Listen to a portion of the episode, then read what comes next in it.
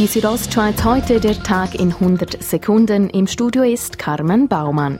Die Stadt Chur hat über die Zukunft des Haus zum Arkas entschieden. Das Kinder- und Jugendtheater Zappelot und das Projekt Haus der Chöre sollen sich das bekannte Gebäude teilen.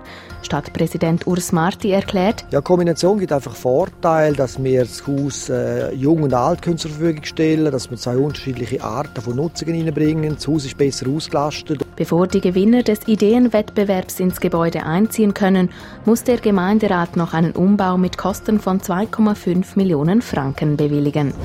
Homosexuelle Paare sollen schon bald heiraten und Kinder adoptieren dürfen. Die zuständige Kommission des Nationalrats ist für die Ehe für alle. CVP-Nationalrat Martin Candinas ist dagegen.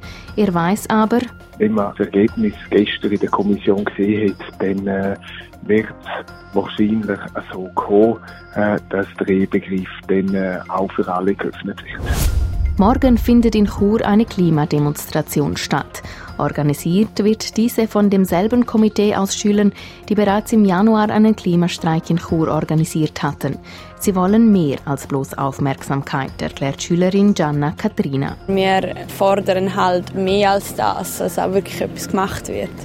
Der Bündner Skirennfahrer Carlo Janka hatte Anfang Woche gegenüber dem Blick gesagt, die Stimmung im Speed-Team sei schlecht. Nun wird er von Swiss Ski-Präsident Urs Lehmann kritisiert. Der Zeitpunkt, wo er das gesagt hat, ist extrem unglücklich und ich finde es auch nicht wahnsinnig fair gegenüber dem Rest des Teams.